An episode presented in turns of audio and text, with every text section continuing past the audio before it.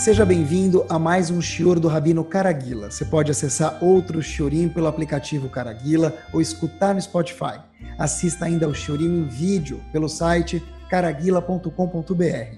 A gente espera que você saia desse Shior mais elevado e mais consciente do que entrou.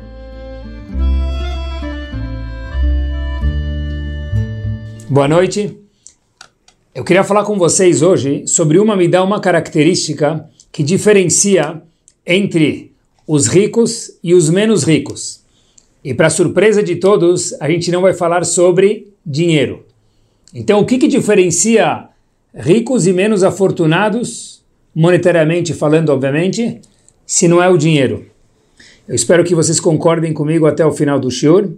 E eu vou começar o shiur por aqui, meus queridos. E a gente já vai chegar nessa característica única que a gente vai abordar hoje. A gente sabe que na Torá aparece muitas vezes um conceito chamado shir, shirá, música. E para o bem geral da nação, não se preocupem que eu não vou cantar. Mas eu queria falar um pouquinho sobre shirá. Em Parashat Itro, Itro, que era o sogro de Moshe Rabbeinu, como todo mundo conhece, a Torá conta para gente algo muito interessante. Vayomer Itro, Itro disse o seguinte, Baruch Hashem, abençoado é a Kadosh Baruch Hu, Mitzrayim, que salvou vocês do Egito, e Tro estava depois da saída do Egito. Então ele fala, olha, uau! Fala para Moshe Rabbeinu, maravilhoso, a Kadosh Baruch que salvou vocês do Egito, tirou vocês do Egito, dos egípcios, do país do Egito, daquela potência gigante. Miad Mitzrayim, o miad Paró, salvou vocês da mão dos egípcios, da mão do faraó. E, e Tro falou, isso é maravilhoso. Ou seja, Paró estava louvando Hashem pelo fato que ele salvou a gente do Egito, nós Eudim. Lembrem que Paró veio depois que o povo já saiu do Egito, por isso que ele falou esses fatos todos. Rav Schwab, no seu livro sobre Parashat Shavua, faz uma pergunta interessantíssima.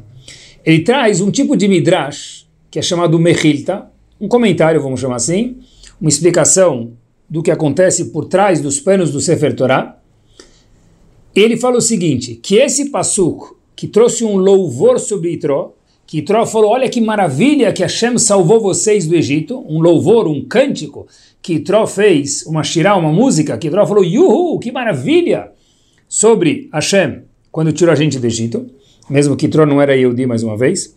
Então, atenção, isso aqui é uma coisa, é um ponto negativo do nosso povo Yehudi. Por quê? Diz a Mechilta o seguinte, que ninguém nunca fez uma shirá, até que Itró, que apareceu depois, fez uma shirá. Nas palavras de Mechilta é o seguinte, Lo amad echad mehem lomar Baruch Hashem. Ninguém falou Baruch Hashem. O primeiro a falar Baruch Hashem, Yuhu, louvar Hashem, foi Itró. Poxa vida, mas diz a Mechilta, o povo próprio que passou não falou Shirá, sendo que Itró posteriormente falou a Shirá. Ou seja, isso é uma crítica para com os Eudim daquela época. Assim diz a Mechilta. A pergunta estronda que existe aqui, e óbvia, é que isso aparentemente não é verdade. Por quê?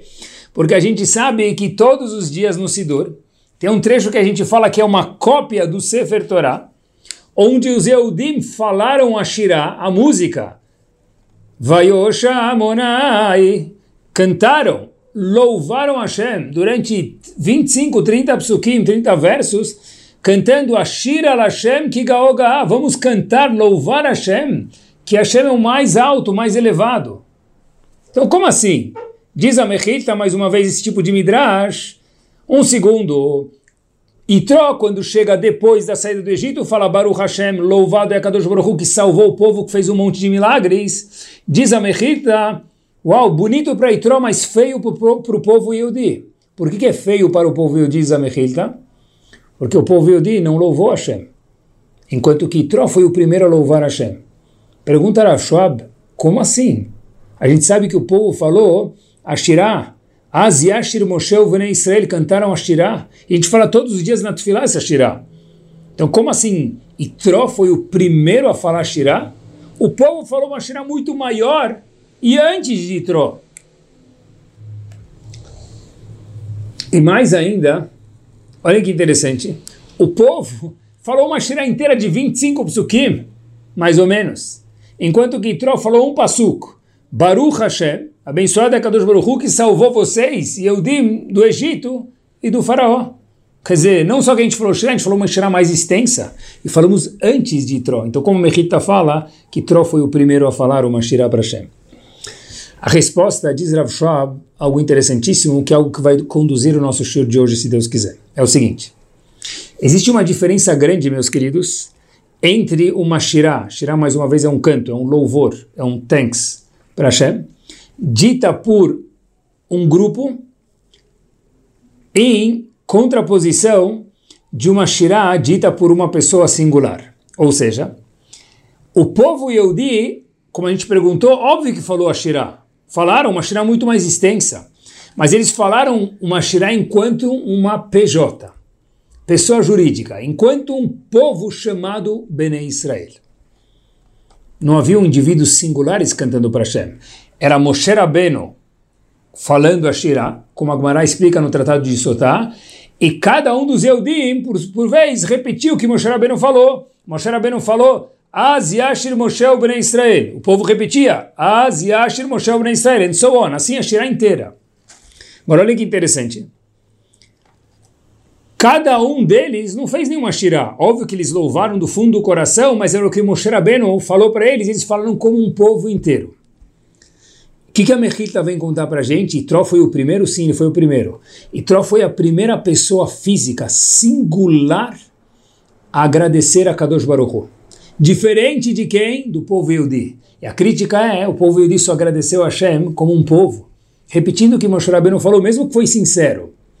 Itró, por sua vez, sozinho, inspirado sozinho, falou o louvor de Akadosh Baruch Hu para Hashem, que salvou a gente do Egito e de, do faraó. E olhem que interessante. A gente fala todos os dias em Shacharit, quando tem 10 pessoas no Minyan, o Hazan fala Barechu etamonai amevorach. Que vocês louvem Hashem. Essa é a tradução. Que cada um de nós responde Baruch no singular, Hashem amevorach lovet, que Hashem é abençoado para sempre. Fiquei pensando, olha que interessante, o Hazan fala louvem Hashem. A gente não responde nós vamos louvar Hashem. A gente responde Baruch no singular. Eu vou louvar Hashem para sempre.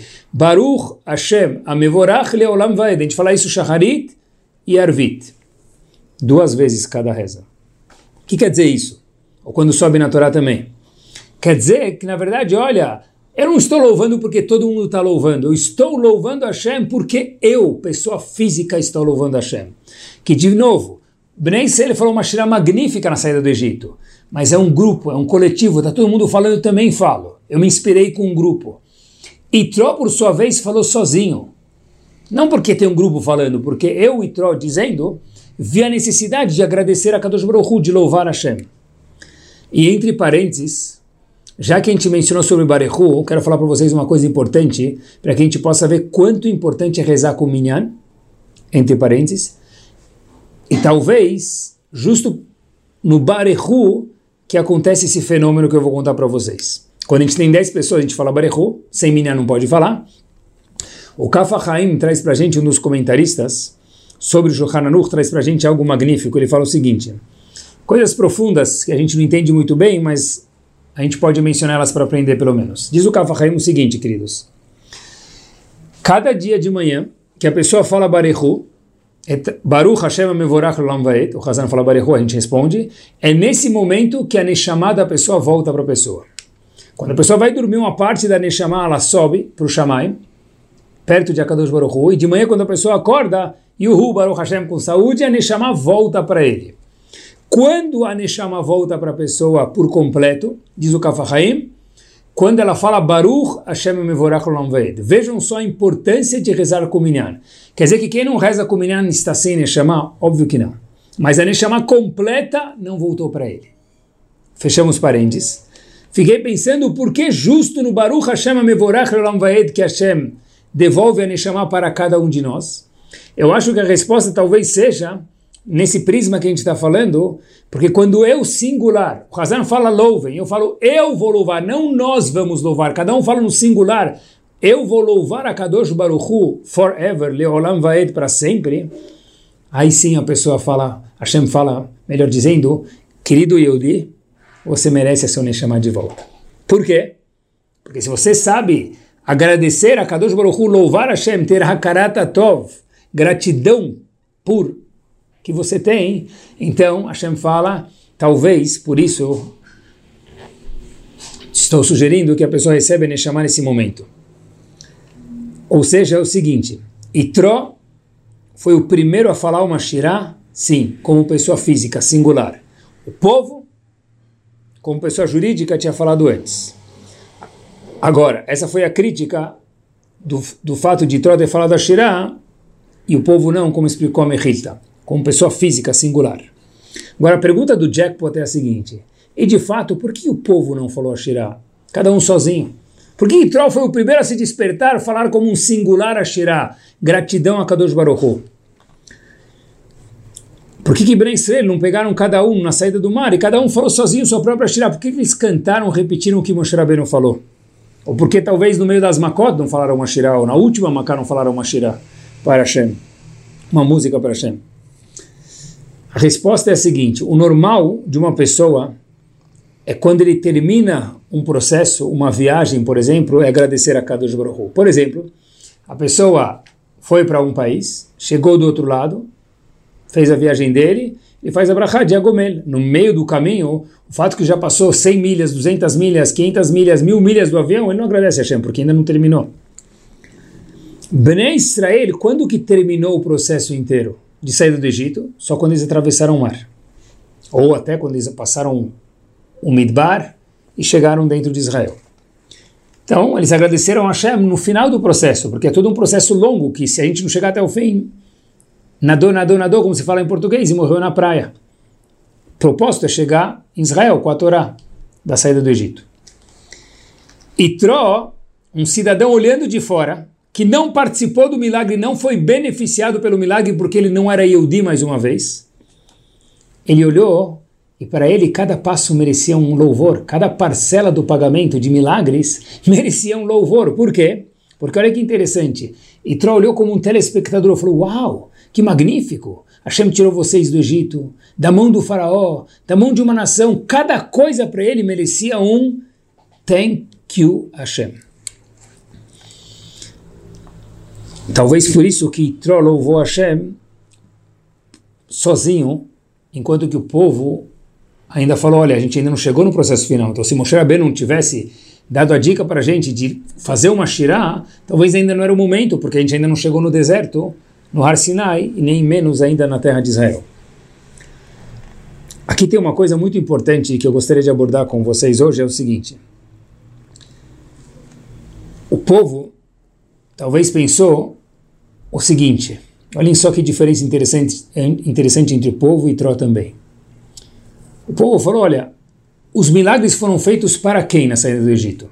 Para quem foram feitos os milagres? 10 Makot, na abertura do mar, 200 milagres, está escrito na Gada de Pesach. Os milagres foram feitos para quem, queridos? Para o povo. Então que o povo agradeça. E Tró, vendo de fora, falou: que maravilha! Tró não fazia parte mais uma vez. O povo não entendeu que Hashem fez um milagre para cada um e um deles. E Tró, em contrapartida, falou: Uau, isso é maravilhoso. Fiquei pensando, talvez seja essa a razão para um episódio interessante. Olhem que curioso. O povo sai do mar, atravessa o Mar Vermelho Logo em seguida, qual é a primeira coisa que acontece poucos dias depois? A entrega da Torá. Qual é o primeiro mandamento que Hashem dá para a gente? Eu sou o seu Deus que te tirei do Egito. Vamos falar ele em português, o primeiro mandamento. Anochi Hashem Elokecha, Asherot Seticha, Meretz Mitzrayim. Porém, pessoal, prestem atenção, olhem que curioso. Hashem falou, eu sou o seu Deus singular eu sou o Deus de vocês, deveria estar escrito, porque Hashem se apresentou para o povo pela primeira vez, falando para todo o povo, jovens, menos jovens, homens, mulheres, A nação inteira, milhões de pessoas no Har Sinai viram a Kadosh Baruch Hu face to face. E Hashem próprio falou o primeiro mandamento. Hashem devia dizer o quê? Eu sou o Deus de todos vocês, não eu sou o seu Deus no singular. O Ramban já faz essa pergunta, Nachman diz, mas eu queria sugerir uma resposta baseada no que a gente falou agora. Talvez o povo entendeu que Hashem está conduzindo o povo como um povo. Hashem falou um minuto. Na primeira oportunidade que eu tiver de conversar com eles, que é no Har Sinai, no primeiro dos mais dez mandamentos, eu vou falar para eles uma novidade. Eu sou o seu Deus no singular. E de você também, e de você também, e de você também. Cada uma das duas, três, quatro, cinco milhões de pessoas que estavam no Har Sinai. Porque no singular, para mostrar que havia uma diferença. E Tró entendeu que era feito para cada um e um. Pessoa física, o povo havia pensado que Hashem é Hashem do povo Yehudi como pessoa jurídica, como CNPJ do povo Yehudi. Hashem disse não. Cada um e um, o milagre foi específico e benéfico para cada um e um. Então cada um e um devia ter feito uma shirá particular, talvez depois de novo com Moshe Rabbeinu, mas ficou faltando a shirá, o canto, a música, o Yahoo, merci beaucoup, a Kadosh Baruch Hu, Todá, Shukran Hashem, de cada um e um. Porque quando a gente faz tefilá para Hashem, na Midá ou fora da Midá, em hebraico, em português, ou em francês, ou em espanhol, o que for, a gente fala para Hashem, Hashem, por favor, me ajuda, porque eu preciso de Parnassá, porque eu preciso entender melhor a Gemara, porque eu preciso de um Shidur, porque eu preciso de ajuda com meu vizinho, com meu sócio, com todo mundo, sei lá, o que for. A pessoa pede pedidos particulares também. Óbvio que a gente tem que pedir pelos outros, mas a gente pode pedir coisas particulares também. Talvez o que a Torá está vindo falar para a gente, olha, na hora de agradecer, agradece no particular, não que você nos beneficiou, porque isso é muito, um pouco abstrato. Hashem, você me beneficiou. Talvez por isso que Hashem se apresentou na primeira oportunidade que tinha, falada de Akadosh Baruch Hu, logo depois da saída do Egito, eu sou Hashem Elokecha no singular e não eu sou Hashem Elokechem no plural. Porque eu quero que você entenda, Yehudi, assim falando, que eu estou conversando com cada um e um de vocês. Vou contar para vocês uma história, já que o tema de hoje à noite é Hakarata Tov, é gratidão, é thanks, é Todá, é Shukra Nakadosh Baruch Hu, é o seguinte, não só Hashem, para todo mundo. Rav Eliashiv tinha uma visão ímpar quando se referia a Midot, em específico, no show de hoje, a Karatatov, gratidão mais uma vez. E uma vez fez um procedimento médico muito complexo, muito difícil.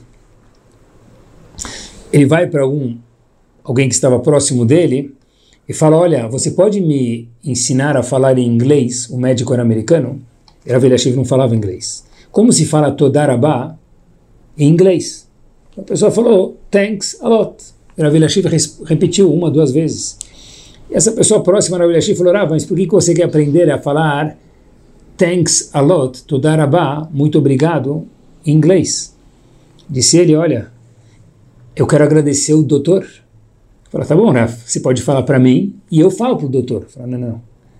Quando tem agradecimento, não pode ter um intermediário. A pessoa própria tem que ir falar com a pessoa que beneficiou ele. No caso, eu, Ravilhashi, falando, agradecer o doutor, sem intermediários.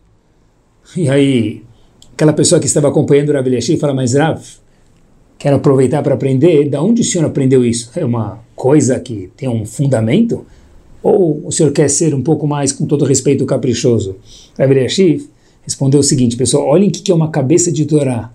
A cabeça inteira da pessoa roda pensando na Torá. Eliashib disse, é óbvio isso, não é um capricho, é uma obrigação. E o acompanhante de Rav falou, aonde está escrito que é uma obrigação agradecer pessoalmente sem um intermediário, que é por isso que o senhor quer falar em inglês, aprender inglês para agradecer um médico pessoalmente. Rav simples. Na Hazará, pessoal, olhem a prova que power. Na Hazará da Amidá, na repetição da Amidá, Shaharit Mincha, que é quando a gente repete a Amidá, ou Musaf, o Hazan repete toda a Amidá e a gente fala Baruch Hu, Baruch Shemo e Amém.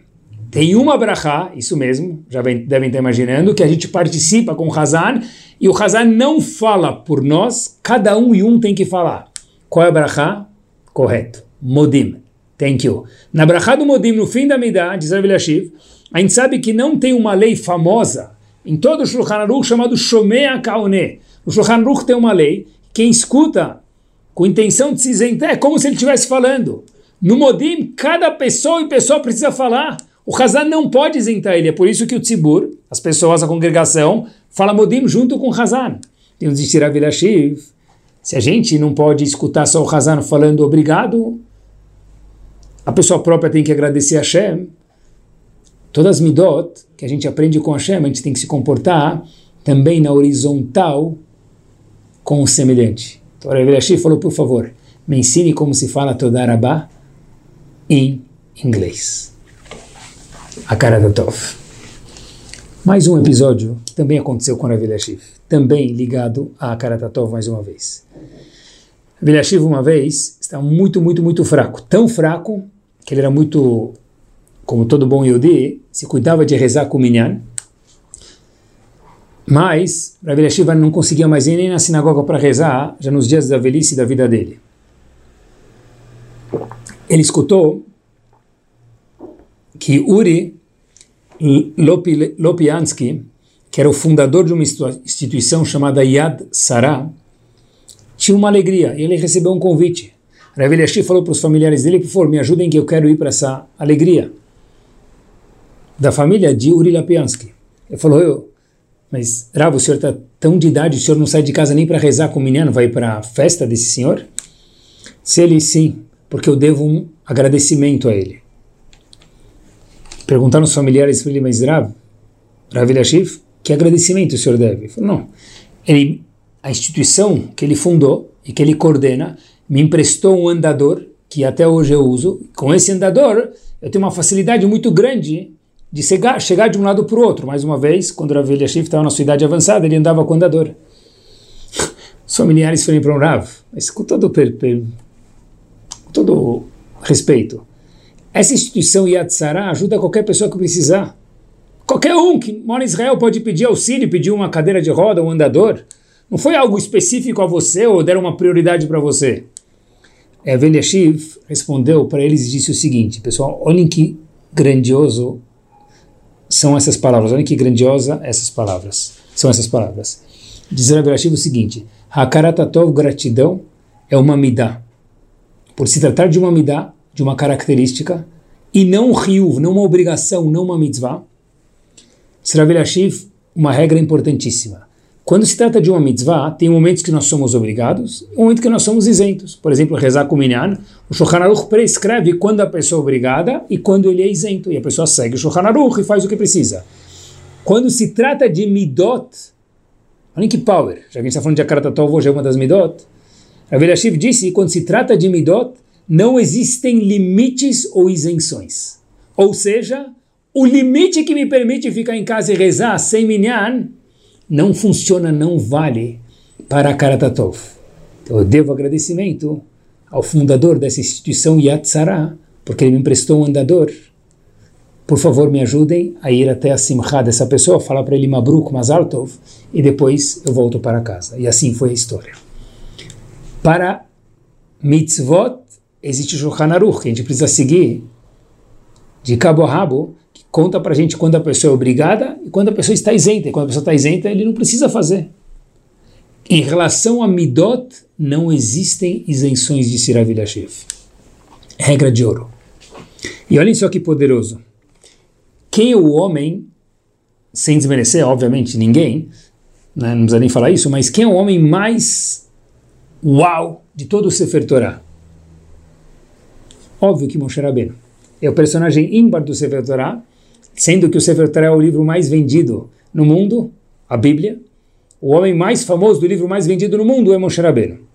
Agora, uma observação curiosa e simples para a gente pensar dois ou três minutos, da onde veio o nome Moshe?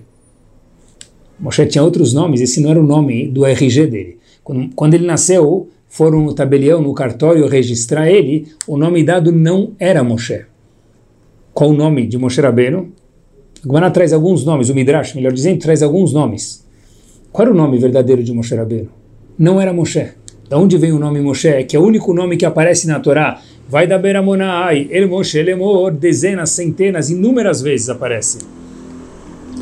Batia, como todo mundo conhece, filha do faraó, que também o nome dela não era Batia, era Turmus, mas Batia, Bat Hashem, Yudkei, filha de Hashem, Hashem, assim Hashem chamou ela, deu o nome de Moshe. Agora, curiosidade entre parênteses, Batia não falava hebraico. E o nome de Moshe é um nome hebraico, judaico. Não virou judaico. Ele é judaico porque ele tem um significado judaico, como a gente vai ver daqui um, um minutinho. Então, se Batia não falava hebraico, como que ela deu um nome em hebraico para ele? A resposta é, os comentaristas dizem, tem muitas opiniões, mas alguns comentaristas falam que, na verdade, Batia deu o nome do bebê de Moshe, que a gente vai ver daqui um segundo o que isso quer dizer, e a Torá traduziu como se fosse simultaneamente para o hebraico e ficou Moshe. Ou seja, talvez as palavras que Batia pronunciou para ser o nome de Moshe novo, no tabelião novo, no novo ca cartão de certidão de registros, foi falado em árabe. E a Torá já automaticamente, já que não, a Torá não é em árabe, em hebraico, traduziu o nome dele para o hebraico. Ponto curioso que talvez a gente nunca tenha pensado sobre ele. Mas voltamos. O que quer dizer Moshe em hebraico? Que Batia falou em árabe e foi traduzido simultaneamente para a Torá. A palavra Moshe, a própria Torá conta para gente que foi o que Batia falou, mais uma vez, em gratidão a ela, que é o shur de hoje. O nome dele ficou para sempre o nome que Batia deu e não o nome que os pais deram. Moshe é chamado Moshe Kimin Hamaim Meshitiu. Moshe que min hamai meshitiu Moshe, meshitiu, palavra parecida com Moshe, tirei ele da água. Quando Bate tirou ele, tirou ele do Nilo, falou, vou dar o nome dele de o homem que saiu do Nilo. E meshitiu, saiu, é parecido com Moshe, então ficou Moshe. De novo, falado em árabe, traduzido simultaneamente, imediatamente para o hebraico já na Torá. Agora olha que interessante. Esse é o nome que mais aparece no Sefer Torá, créditos a é aqui o nome dela que ficou registrado para mencionar cada vez esse personagem, que é o maior personagem de Sefer Torah, no caso Moshe Rabbeinu. Vai dar Ber Hashem, el Moshe Lemor, centenas de vezes. Cada vez que a gente fala vai dar Ber Hashem, el Moshe Lemor, referindo-se a Moshe, óbvio, e falando sobre o nome que Batia deu, olha que interessante, pessoal, fica um crédito para Batia. Cada vez tem vai dar Ber Hashem, el Moshe Lemor, Bereshit Shmod Kraba Midvar Odvarim, em Bereshit não tem. Shemot Vaikra Midbar Dvarim, consertando, esses quatro livros do Sefer Torah, desde o nascimento de Moshe Rabbeinu até o fim, o nome dele nunca aparece como o nome que a mãe dele, a irmã dele deu, e sim como Batia deu. Por quê? Por Akaratatov, gratidão, que é o tópico de hoje, é Moshe Rabbeinu. Agora olhem que interessante. A palavra Moshe, que Hashem tirou ele do Nilo, tirou é no passado. A palavra Moshe, tirar, é no presente. Então, uma vez eu vi a seguinte pergunta: Por que o nome de Moshe Rabbeinu está no passado? Minamai Meshitihu. Diz o passo que eu tirei ele do Egito. Tirei ele do, do, do mar, do Nilo, melhor dizendo, desculpem. Tirei ele do Nilo. Se de, o nome de Moshe Rabbeinu deveria ter sido Mashui. Eu fui removido e não Moshe que eu estou sendo removido agora. Porque quando Moshe Rabbeinu tinha 40, 50 anos de idade, e referiam ele como Moshe, que saiu do Egito, não, que está saindo do Egito, do, do Nilo. Mas espera aí, ele não está saindo agora do Nilo, ele já tinha saído faz tempo. Aqui tem um ponto interessantíssimo, explicando o nome de Moshe Rabbeinu, e óbvio, empacotando com a cara da Tov. É o seguinte, Moshe Rabbeinu falou o seguinte, é, meu nome podia ter sido Marsui, fui retirado da água. Mas Hashem colocou como Moshe. Porque no presente, se a história já aconteceu depois, quando Moshe Rabbeinu tinha 40, 50, 60 anos, ele não está sendo retirado da água agora que é Moshe, e foi retirado no passado. Porque o nome dele está no presente, eu estou sendo removido do Nilo agora. Hashem fala para ele, cada vez que alguém te chamar, querido, lembra, você não foi removido do Nilo, você está sendo removido do Nilo. Use isso no presente. O que, que você está fazendo hoje com o presente que eu, a Kadosh Baruch te dei de ter te tirado do Egito, do Nilo, salvo, são e salvo. Moshe no presente para falar para a gente, olha que interessante pessoal, se eu te tirei no passado, mas Moshe Rabbeinu encarava isso e vivia isso, eu fui tirado agora do, do Nilo. O que, que eu estou fazendo com esse presente que Kadosh Baruch me deu de ter salvo minha vida?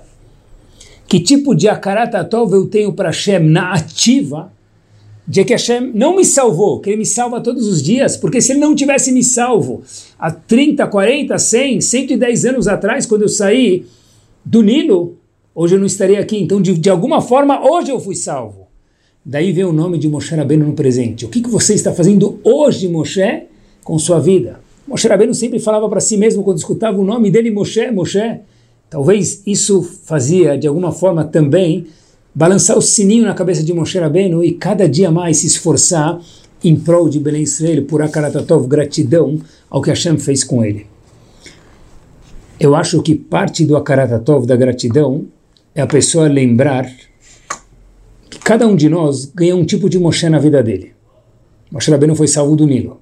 Alguns foram salvos de um avião, momento de perigo. Outros salvos de um business mal feito, que quase foi feito. Outros salvos de quase bater o carro, porque todo quase é um milagre. Quase fui mal na prova. Quase caí no buraco. Quase entrei naquele investimento ruim. Quase casei com aquela mulher. Quase casei com aquele homem. Quase peguei aquele avião. Inúmeros casos. Todo quase merece um merci toda shukran. Thank you Hashem. Obrigado Hashem. Por quê? Porque se não fosse o quase, a gente não estaria do jeito que a gente está. O que, que eu faço hoje com aquele quase que aconteceu ontem ou anteontem, um ano atrás, porque muitas vezes, e às vezes sem aquele quase, eu não estaria aqui do jeito que eu estou hoje. E o benefício que eu tenho hoje daquele quase, como eu retribuo isso para Bene Israel? Esse é o nome de Moshe no presente. Eu tenho Torá, privilégio de ter estudado Torá. Ótimo. Será que eu participo outros desse privilégio de alguma forma? Ensinando, financiando alguém a estudar, participando o outro, indicando um shiur para os outros, de alguma forma. Será que eu consigo beneficiar outros? Esse é, esse é meu Akaratatov com a Torá que eu posso ter. Eu frequento, faço questão de falar alguns exemplos práticos, porque todo shiur é embasado de conteúdo da Torá Kedoshá, mas eu acho também que é muito importante sempre chegar no prático, como diz o Ashkenazi, lemaise. Tachlis, bottom line. A gente frequenta uma sinagoga, Baruch Hashem, cada um que ele gosta e faz muito bem. Como eu posso ser makir tová, grato ao knis que eu frequento? Olha, como ser makir tová, a gente pode deixar para uma outra vez. Mas eu queria falar para vocês uma coisa importante é não falar mal inicialmente. Isso mesmo.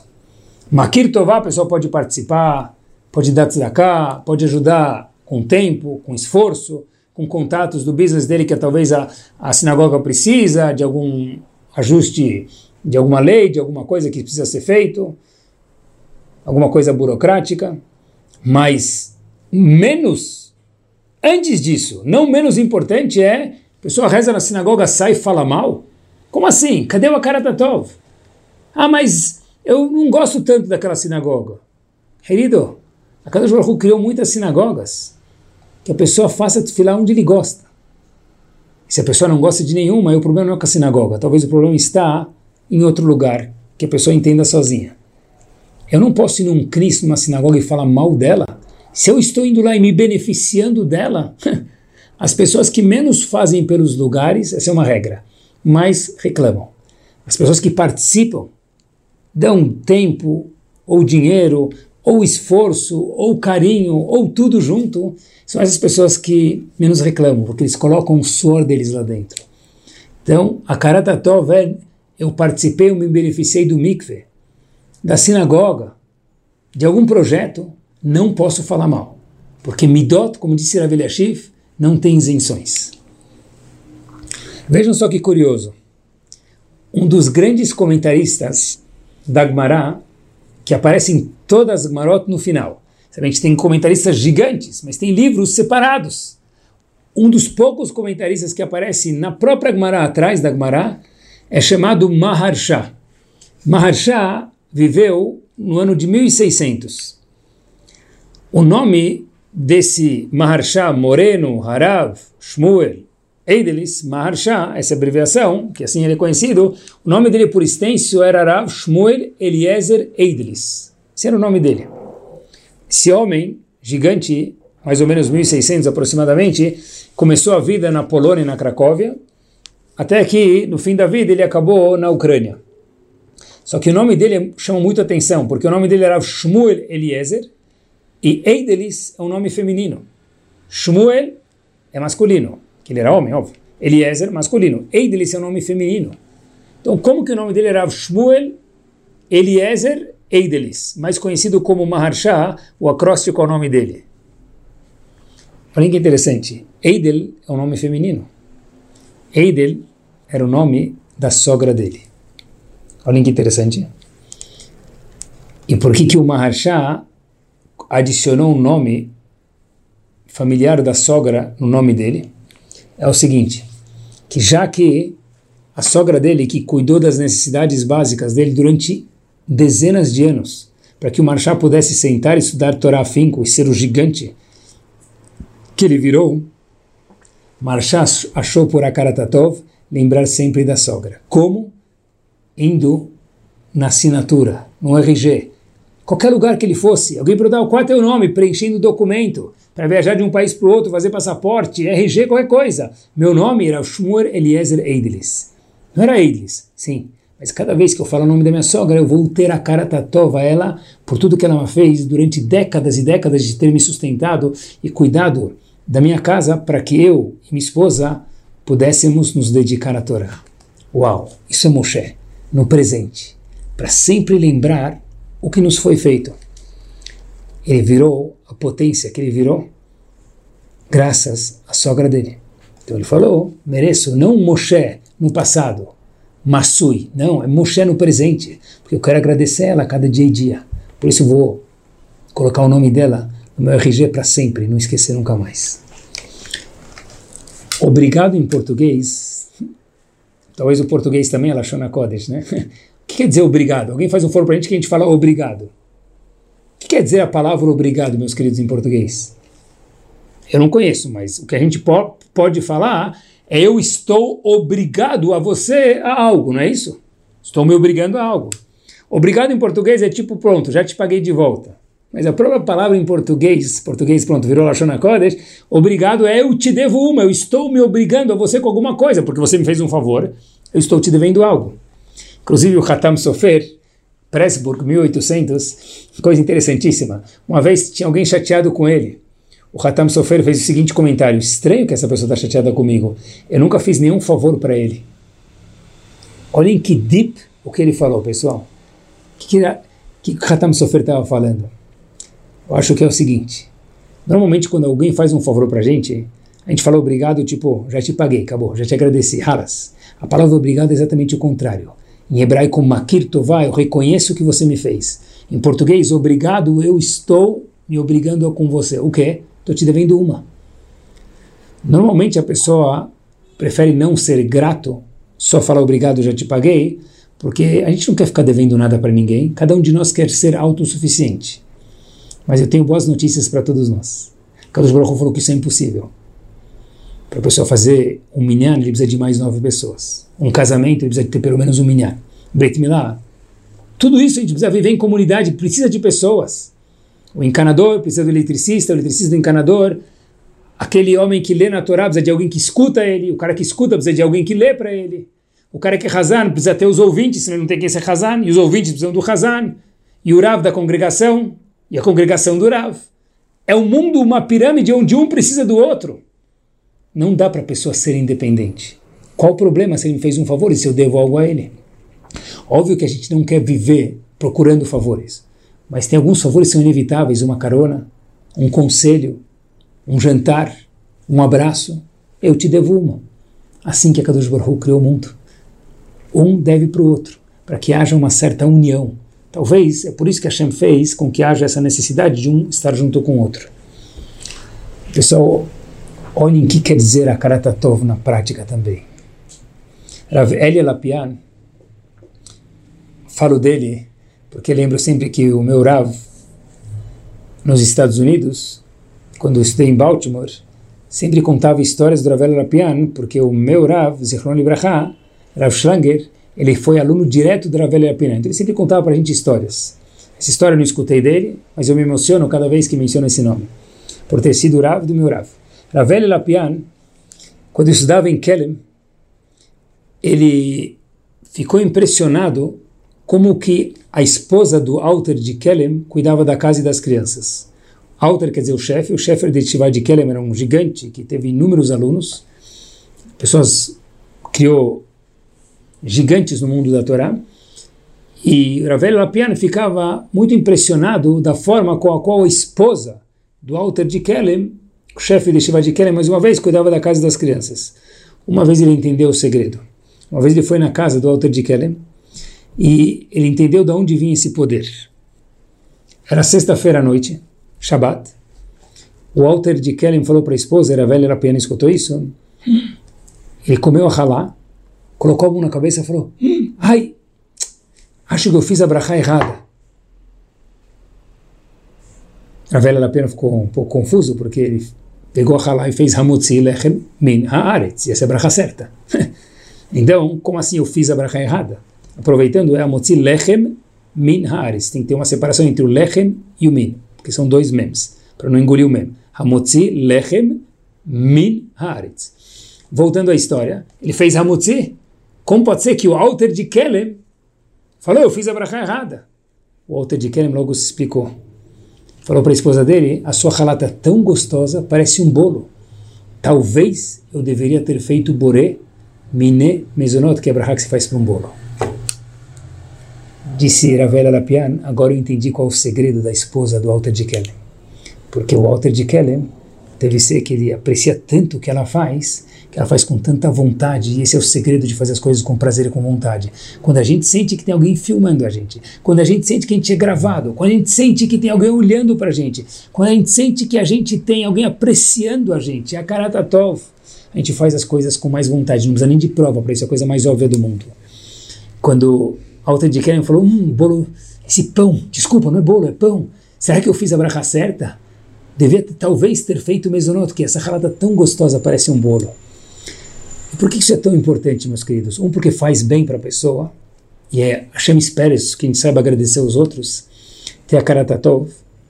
Mas, muitas vezes, eu acho que a gente acaba sobrevivendo em vez de viver. Falo para mim mesmo. A gente acaba muitas vezes trabalhando para ganhar dinheiro e logo depois chega a conta no fim do mês e tem que pagar, e aí trabalha de novo e chega a próxima conta, e a gente acaba sobrevivendo. Ou lava a roupa, mas logo depois suja, aí tem que lavar de novo, aí depois suja de novo, lava de novo, suja de novo. Então, em vez de gente acaba sobrevivendo, é um ciclo vicioso. Leva criança para natação, já está na hora de trazer. Quando traz, já tem que levar para a escola. Quando leva para a escola, já tem que trazer de volta. Quando não é um, é o segundo. Quando é o segundo, é o terceiro, é o quarto. É um ciclo que não termina. É um ciclo de sobrevivência em vez de viver. Cozinha, põe a comida na mesa, Pouco tempo depois, o pessoal em casa falou o quê? Tô com fome. Arruma a cama, logo de manhã já tem que já está desarrumada, tem que arrumar de novo. O que, que move a pessoa e faz ele keep on going? Eu acho que é a apreciação dos outros. Óbvio que se a pessoa for muito saudável, ele não precisa da apreciação dos outros. Mas talvez Moshe Rabbeinu, não sei. Mas para nós, seres humanos ótimos, mas não perfeitos ainda, a gente precisa da apreciação dos outros. O que transforma o sobreviver em viver talvez seja o quê? O fato que apreciam o que nós fazemos. Porque se comeu para depois ficar com fome, se limpou para depois sujar, se trabalhou para pagar a conta, então nenhum homem gosta de ser caixa eletrônico. Nenhuma mulher quer parecer piloto de fogão. O que, que transforma o homem de não caixa eletrônica, a mulher não de piloto de fogão? Ou lavadora de casa, ou arrumadora, ou o que for? Apreciação que um tem pelo outro, apreciação que nós temos pelo nosso patrão, o nosso patrão pelo nosso funcionário, um sócio pelo outro. Eu pelo Hazan, o Hazan pelo Balcorei, o Balcorei pelo público, o público pelo Rav. Um ciclo que tem que ser, obviamente, maravilhosamente vicioso. E aqui a gente te, volta para o estágio finalzinho do Shur, a gente perguntou, a gente mencionou, não perguntou no começo do Shur, tem uma midá que faz os ricos virarem ricos e não é o dinheiro. Qual que é a midá? Obviamente, a Karatatov, gratidão. Pessoal, quem não almeja mais, quem não tem um sonho, essa pessoa não tem pelo que viver. Precisa, precisa ter um, uma sede de alguma coisa, em tudo na vida. Mas se a gente, atenção, foca no que a gente não tem, nós somos pobres. Precisa querer ter mais? Sim. Textualmente sim, maiusculamente sim. Mas, no mesmo tempo, enquanto eu ainda não atingi mais, é porque eu ainda não precisava ter atingido, me entendeu que isso não é bom para mim, eu preciso estar satisfeito de barriga cheia, falando sarteníssimo para o que eu já tenho. Essa satisfação transforma a pessoa em rica, porque riqueza não tem números. Quem é rico? Que número que precisa ter para ser rico? Para passar na faculdade tem um número. Para entrar no parque de diversão em tal brinquedo tem um limite. Para ser chamado rico não tem um número. Qual a categoria que define rico? Estar satisfeito. Ter a cara top pelo que a gente tem. Mas e, e, e ao almejar? E o querer mais? Tem que. Mas enquanto não chegou lá, não me falta nada. Na hora que eu chegar lá, vou ficar satisfeito com aquela porção também. Agora que eu tenho três pedaços de pizza, estou satisfeito com os três. Quando eu for merecer um quarto, vou ficar satisfeito com quatro também. E com isso a gente termina. Rav Noah Weinberg, uma vez, um noivo chegou para ele. Rav Noah Weinberg foi um dos gigantes do mundo de Torá, e especialmente em Kiruv, pioneiro em Kiruv. Rosh Tivadish Torá. Uma vez um noivo chegou para ele mostrando para ele o convite do noivado, falou, Rav, eu fiquei noivo, um aluno. Rav Noah Weinberg falou para ele, parabéns, eu vou te dar um homework. Qual a lição de casa? Todo domingo, até o casamento, escreva as qualidades da tua esposa.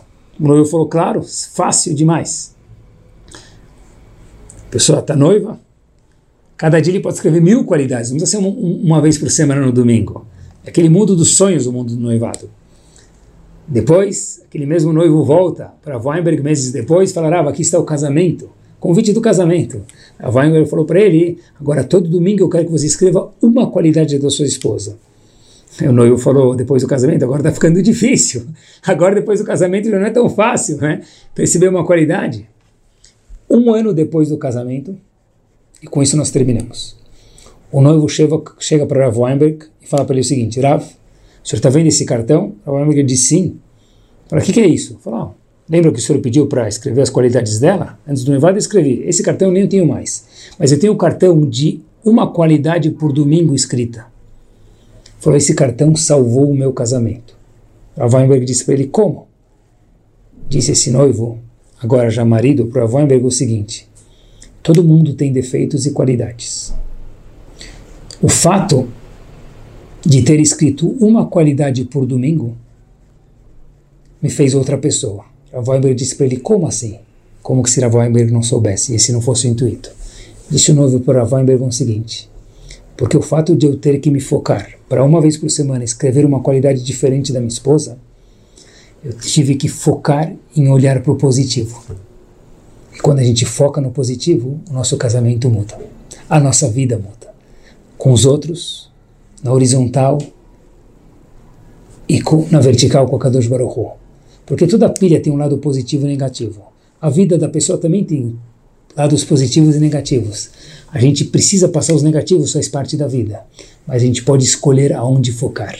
Hakaratatov é saber focar no que é gostoso, no que é bom, no que nos faz milionário, no que nos faz saudável, no que nos faz feliz, no que nos faz um bom Yodi e no que nos faz um ótimo cidadão. Semana maravilhosa a cada um de nós. Tudo de bom.